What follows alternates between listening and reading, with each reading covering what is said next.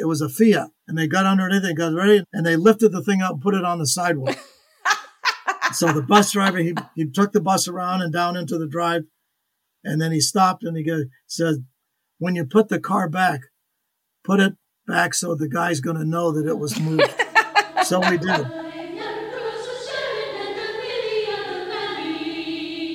Welcome to Musicians versus the World, the podcast where we explore aspects of music and musician life that may not have been covered in music school.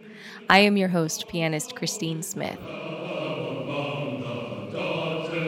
One of the things that I love about this podcast is the chance that I get to talk with musicians from around the world about their lives and to explore and learn about the diverse and meaningful careers that they have made for themselves in the world of music.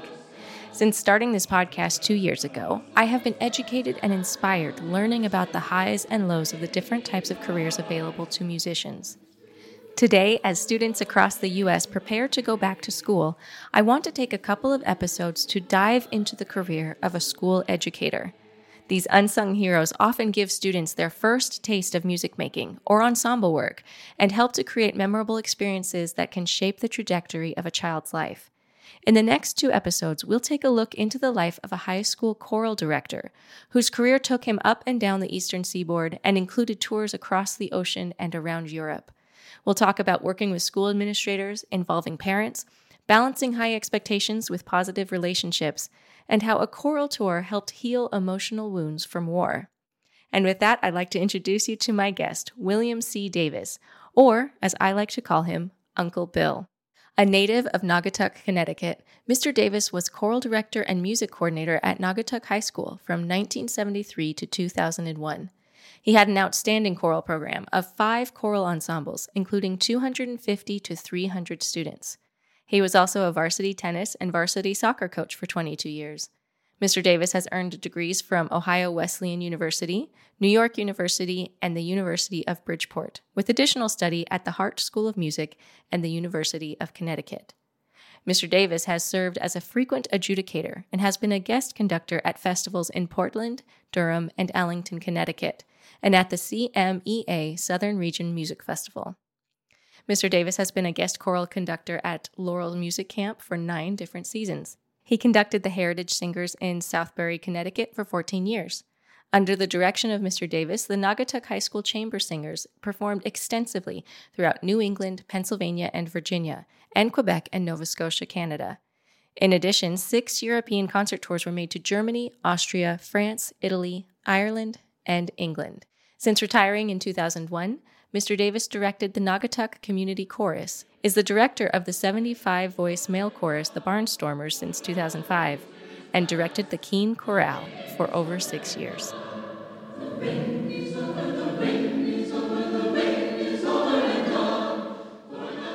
So, William C. Davis, thank you so much for being here and welcome to Musicians versus the World. Well, thank you very much. Thank you. Well, just reading your bio and listening to all of the things that you've done, it seems like you've really made a huge impact on hundreds and hundreds of students. Is that what you always wanted to do? Did you always want to be a teacher and a choral director? Yes, uh, it, took a while to get there, only because my father was a choral director and a very successful one. And he was at Naugatuck High School also. And I didn't want to do what many people thought would be the obvious thing follow your dad's footsteps. And so I kind of resisted that. I had done ROTC as an undergrad, and uh, right after I got my master's, this was during the Vietnam conflict, and I got called up. And they said, Where would you like to serve? I said, Well, I would, I'll go to the Southwest if it has to be in the States. And I ended up in California, and I was there four years because I really actually liked the military life very much and was very successful in there. But uh, the practical side of me said, eh, don't you need to at least use some of this training to see if that's what you want to do? and of course, you know the answer to that. And so my first job was in Enfield, Connecticut, teaching a junior high school, which I did for two years. Gee, 1973. Holy smokes. I got this job, taught in Enfield for two years, and then my dad told me, he says, I'm going to retire. And of course, the bells went off in my head. I said, well, uh, here it is. What are you going to do? well, thankfully, I was smart enough to take the opportunity when it presented itself. And I started in 73. Dad left in June, and I walked in the door in late August. So it's just a legacy of Davis's. Well, you know, it, it, it looking back now, it's it's something I'm very proud of. Uh, Dad did a wonderful job there, and uh, he was there 28 years. And as it turned out, when I retired, that was the 28 years for me in Naugatuck. Oh, really? And uh, yeah, it was pretty cool. It was pretty cool. Yeah. Now, when we were up visiting you, you showed me the pictures and the posters that each of your students brought. So when you retired, you had 28 posters and you had students from each of those 28 years come and honor you. So you must have made such a huge impression. Why do you think that is that students become so connected with their music teachers? I think it's more not just a music teacher, but any teacher. In my case, oh, in a music teacher's case, generally speaking, if you get them as a freshman and you're doing your job and enjoying it in the process, you're going to keep those kids for four years and they'll see you every day. And you can't, especially some you get pretty uh, close to. I, I, I, always call them my kids, mm-hmm. but in some ways, they are my kids. I feel strongly about that. If you treat those students that way and think of them not as this student that walks in the door and then he's gone. But in my case, my kids, you can't help but uh, establish, in some cases, a very strong bond there. Mm-hmm. And then on top of that, you have the music. What sort of things did you teach your students? You did. You had choral, but then you also taught some other subjects as well, right? I also taught uh, three other courses, which I felt strongly about needed to be in the curriculum and one was a music history course. And I like history anyway. And so, in music history, thanks to a professor at NYU, I just really liked it. And, mm-hmm. and, and uh, if you were start reading about Johann Sebastian Bach, what went on in his life besides his music? Well, all his kids, couple wives, getting along with people that didn't really want to get along with him, you know, that kind of thing. Mm-hmm. And so I did music history I taught music theory, and music theory is something I just loved. When I took it as an undergrad, I remember so many of my fellow students, music theory to them was a drag. Right. They, they just, oh, geez, I don't want to, let me get through this and get on with my musical life. And of course, you would have all your homework and things to write out and work with.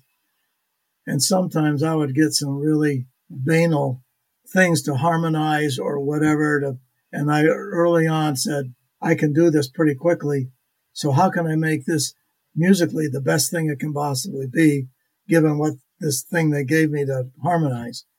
And loved doing that. It was this, this uh, wonderful challenge that I had. And I wanted to, my students who were interested in the music theory part of our musical world, have them to feel the same way. Mm-hmm. And then the third course I taught was a voice class. Again, just makes sense. Mm-hmm. How do you do that? How do you make something like music theory or music history? I mean, you have a passion for it, obviously, but how do you get that passion to go into your students so that they also are interested in it? Well, the music theory, kids who were there wanted to be there mm-hmm. in the mm-hmm. first place. And two, several of them, I can think back on some in particular, were very gifted, talented, uh, and we knew right away by the time they came to me for music theory, their goal was to go into music as a profession. And so my job was to teach them how this stuff on the printed page works. You got to know your, your scales. You got to know all your key signatures. You got and you got to know it immediately. You can't stop and, uh, let me see. No, no, no, no. You can't do that. And so you could, when you're working on a piece, if it's an A flat major, you can start thinking in A flat major what that means um, as you're writing. Or back in my day, it was still pencil and paper, not like computers now. but uh, but I, I, I guess I'm a pretty enthusiastic guy in a classroom, and I would walk around and we'd be doing something, and I stop and I turn and say, Joey, name name all the sharps in C sharp minor, and. Ah! but I but I did it till and, and then of course if they panicked, we would all laugh, and including me, because I'd been there once too. And so you kind of get that rapport with them, and and you care about them, and you want them to be as as good a version of them as they can possibly be. That's the whole goal of this teaching thing, anyway. Yeah. I just happen to use music to get there. Yeah, and it worked really, really well. Now, tell me about some of these concert tours that you went on. You went all around New England and you went to Europe a few times. Now, that means you probably had very, very supportive administration in order to do these sort of things. I did. But how did those tours come about? Well, when I first got to Naugatuck High School, I said, you know, we, we got to be able to do something besides just prepare for a concert at the auditorium. Mm-hmm.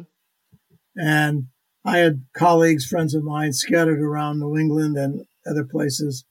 And we would talk once in a while and eventually came to, hey, you've got a good choral program and so do I. Why don't we get together on a weekend and do an exchange?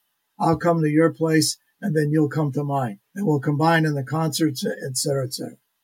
And that's how we started doing exchanges. And I, I did that, oh, gee, all over New England. I did one with a, a friend of mine down in Virginia, Fairfax, Virginia. I did another one. It was in Maryland. But, and that's how we started to get into that. And I always told my students, I said, if you, you know, I'd get on them once in a while about being casual about this or that, and especially about their, of all things, their behavior. And I said, what our goal is, is to do what we do the best we possibly can, and that our conduct has to be above reproach. says, my goal is we will go travel somewhere and we come back and the administration has doesn't hear anything about anything other than good info. And it said if we if they can't come up with a reason to say no because we've done everything we're supposed to do and then some, then they're going to say yes. And they will trust us. And if we keep proving that we are up to the task, they will continue to say yes. And that worked out. One of my biggest allies was the superintendent of schools in Naugatuck. And he would, he was a big fan. He would, he, he came to every concert. He'd say, Bill, I want to sit in this seat right over here and make sure you save it for me. And he would bring, he and, and his wife would come. And that was his seat. And even the students started talking about this Mr. Dowling seat, you know, that kind of thing. In 1982, I decided, you know, all this good stuff was going on in the elementary and middle schools, and yet, other than the parents in that school, nobody knows about what the other school is doing. And mm-hmm. so I organized and formed a, a, uh, a borough music festival that involved students in the music programs from grade four up to a senior in high school. Oh, wow. And I presented it to Mr. Dowling and I made my pitch and explained the, the value and why. And he sat there for, and he says, I like that idea. Says, let's do it. Says, I'll bring it up. I'll bring it up with my principals meeting. He met with the principals every week. And I heard later on he, he brought it up there and several principals didn't like it because it take, took too much time out of the curriculum day mm. to when you start bringing the kids together and you got to pay for the buses to get them there over to the high school, et cetera, et cetera.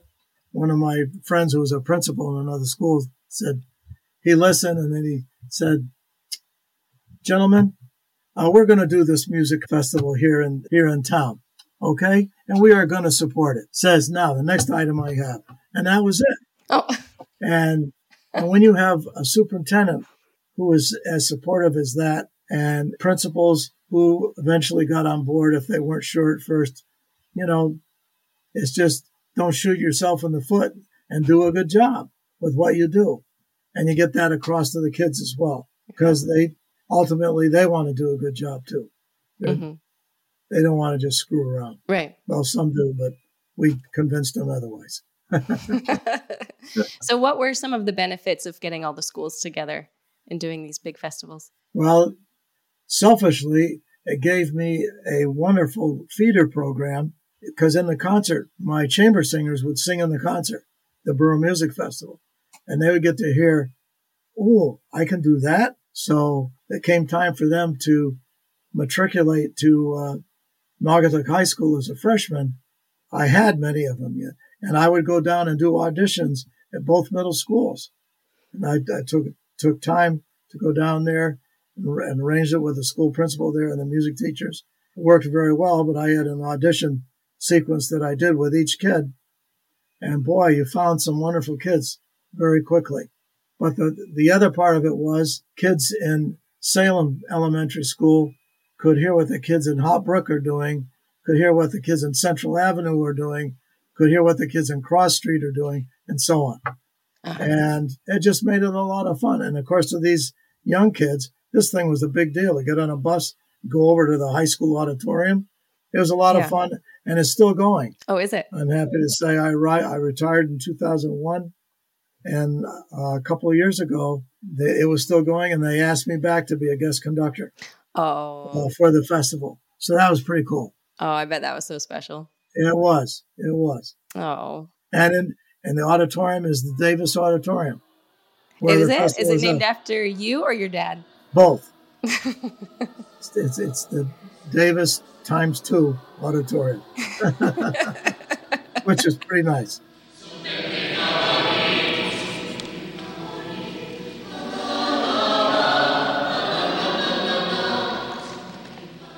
Those festivals sound like such a valuable experience to your students. But you also went on a lot of tours and some of them internationally. What are some of the places that you went? We pretty much covered Western Europe, to be honest.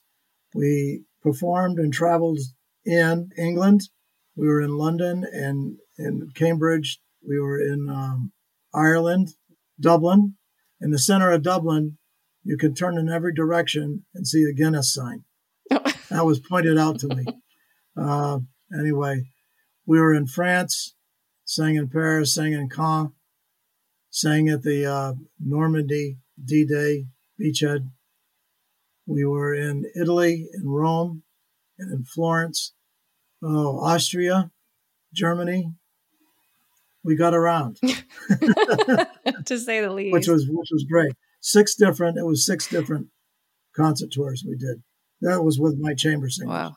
I'm sure you have lots of fun stories from that. Well, we do. We do. I'll, I'll do two quick ones. Uh, we were in Vienna. End of the day, we got to our hotel, and you're in these long, you know, coach buses, and they, they park the buses underneath in a garage underneath the hotel. And the guy would come around a corner and go to to uh, drive in, and there's this guy that's parked his small car illegally right on the corner. And he couldn't make the turn without basically smashing the car. And so we're saying, what are we going to do? And there's nobody around to ask. And the driver turns around and he said, you've got, you've got some big, strong boys here. He said, I figure six to eight guys can move it. I turned around and asked him, well, you would have thought, yeah, well, yeah, well, I, I'll be right there, D, just a minute. And I had about eight or nine guys jump out of their chairs. We went out and we it was a Fiat. And they picked the thing up and they got underneath, they got ready, and they got and they lifted the thing up and put it on the sidewalk. so the bus driver he he took the bus around and down into the drive, and then he stopped and he go, said, "When you put the car back, put it back so the guy's going to know that it was moved." So we did. so we did. We put the back end of it, turned around a completely different way, and up on the sidewalk. So all I know, he got a ticket anyway. that was so funny. And then these guys, they get back on the bus, big, strong guys, you know. And of course, all the, the girls, they, uh, oh, you're so wonderful. You know, it was it was really funny. But one other quick one: D-Day was in 1944, and on the 50th anniversary year, there was an organization in France that invited from each state a performing group to come and perform in a concert. And our high school was asked that year to be the one from Connecticut. And it included not just my chamber singers, but part of the concert choir and the concert band mm. with parents. It was 172 people, a logistical nightmare. Mm. And anyway, we said yes, we would come, raise an enormous amount of money to do so, but we did. We went. We're outside of Paris and we're traveling in four buses. The fourth bus also has a trailer attached to it. And I think this was on the way in from the airport. And we got about 10 miles outside of, and the four buses had to get really spread apart from each other. And we come to the one of these roundabouts, these big round, huge roundabouts. And again, what are we going to do? And all the drivers are talking with each other. Keep going around the roundabout. so we we did. We went around. We as we came around the first time, we picked up the second bus, and then the two buses go around. Oh, Almost two or three times, we picked up the third bus, and with so here's these three buses still going around the roundabout, and finally the fourth bus with the trailer shows up. We all go around once just to, for ha ha's sake, and then we headed in. It was, it was had to be the funniest thing. It's one of those things you had to be there, but we were, so it was good. it was good.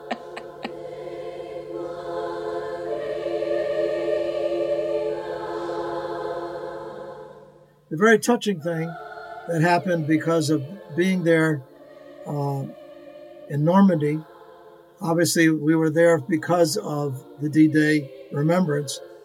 And one of the th- wonderful things that we were able to do is a, a colleague of mine, Frank Johnson, was a D-Day veteran.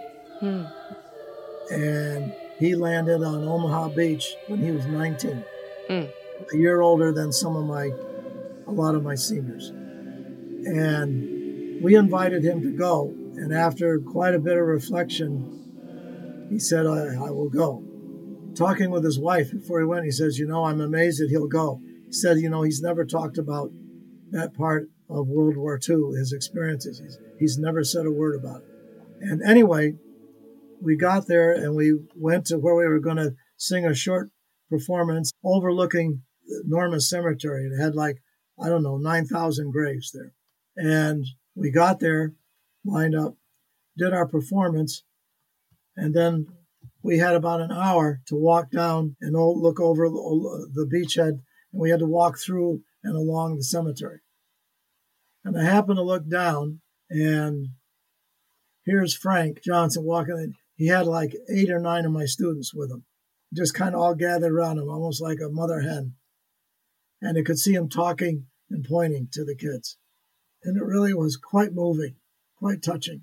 And the kids, I talked to them later, and they were very touched. And the other thing connected with Frank, that evening we did a concert in Caen, which was destroyed in the war. And there's a conservatory of music. And we, we did a concert there, the band and the choirs. And at the end of it, they introduced Frank after the final applause. And they introduced Frank as being a veteran who basically, as a kid, had at some point after he landed, walked through their town, even though it was destroyed. He was in there. The audience stood up, gave him a standing ovation, and a very long one. It was it went on for oh I don't know several minutes, and then and then and then we were done and so on. And people walked around and chatted so on, and Frank was standing there, very moved, and then kind of drips and drabs, but about 30 very elderly people came up to him and gathered around him.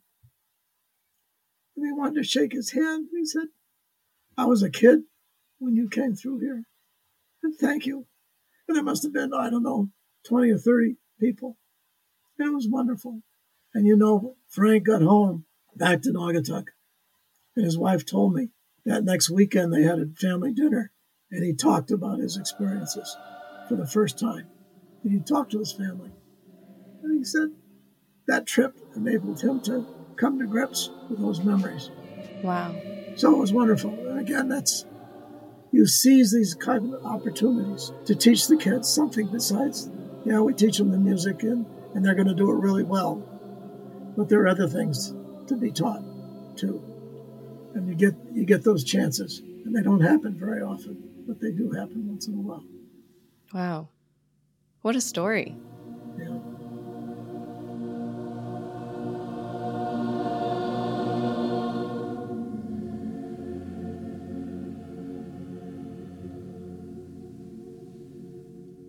So you've had this incredible life, an incredible career as an educator and as a as a teacher. And I know that so many musicians want to, you know, be the next you know, rock star or the next Yo Yo Ma or the next, you know, superstar. But Would you suggest and would you recommend students now going into education? Yes, I, I would, but only for the right reasons. If they want to be mm. the next Billy Joel, yeah, go to go to a conservatory, you know, get your training, but uh, don't go into music education if you want to be the next Billy Joel, you know. And I like Billy Joel, love his music. If you want to make a difference in a teenager's life that's lasting, in many cases is much needed, then yeah, you can make a good living as an educator. You won't make a lot of money, but you can have great experiences. You can touch kids' lives. You can make a difference. You really can. I been thinking here, sitting, I can think of several of my former students who went into music education and have all been very successful and are I'm very proud of them because they they followed the, the blueprint, I guess, a little bit of what I tried to teach them, and they just gone further with it and done wonderful things. And some of the things that they have had to do getting through the pandemic to have the kids still have that musical experience, to help the kids adjust how to deal with COVID. It was a very difficult time. And what they had to do to make that happen, I mean, uh, forget about getting paid by the hour. It was, you, you make the decision, this is what needs to be done, and this is what I'm going to do. And you don't sit there and add up the hours and see if it's worth it or not. Mm-hmm. It's worth it and it needs to be done, then it's worth it. Therefore, it needs to be done. And that's what you do.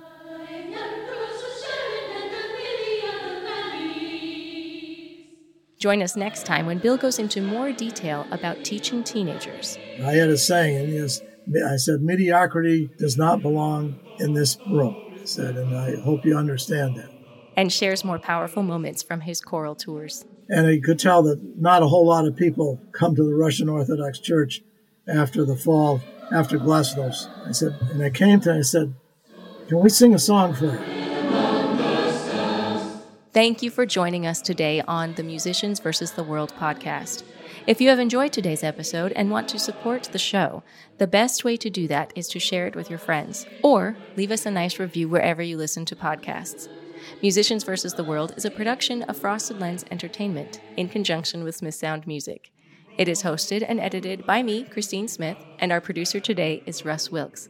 A very special thank you to William C. Davis for joining me and sharing his experiences and insights into the world of music education. In today's episode, you've heard excerpts of I Am the Rose of Sharon by William Billings, Ave Maria by Anton Bruckner, and So ben mi ch'ha bon tempo by Orazio Vecchi. These pieces were performed by the Naugatuck High School Chamber Singers, led by William C. Davis. If you have enjoyed today's podcast, please be sure to follow us on your favorite podcast platform so you don't miss out on any future conversations. If you have any questions for us or topics you'd like to hear about, or any helpful advice for other musicians you'd like to share, be sure to reach out to us on Instagram, Twitter, or Facebook, or send us an email at info at frostedlens.com. Thanks so much for listening and have a great day.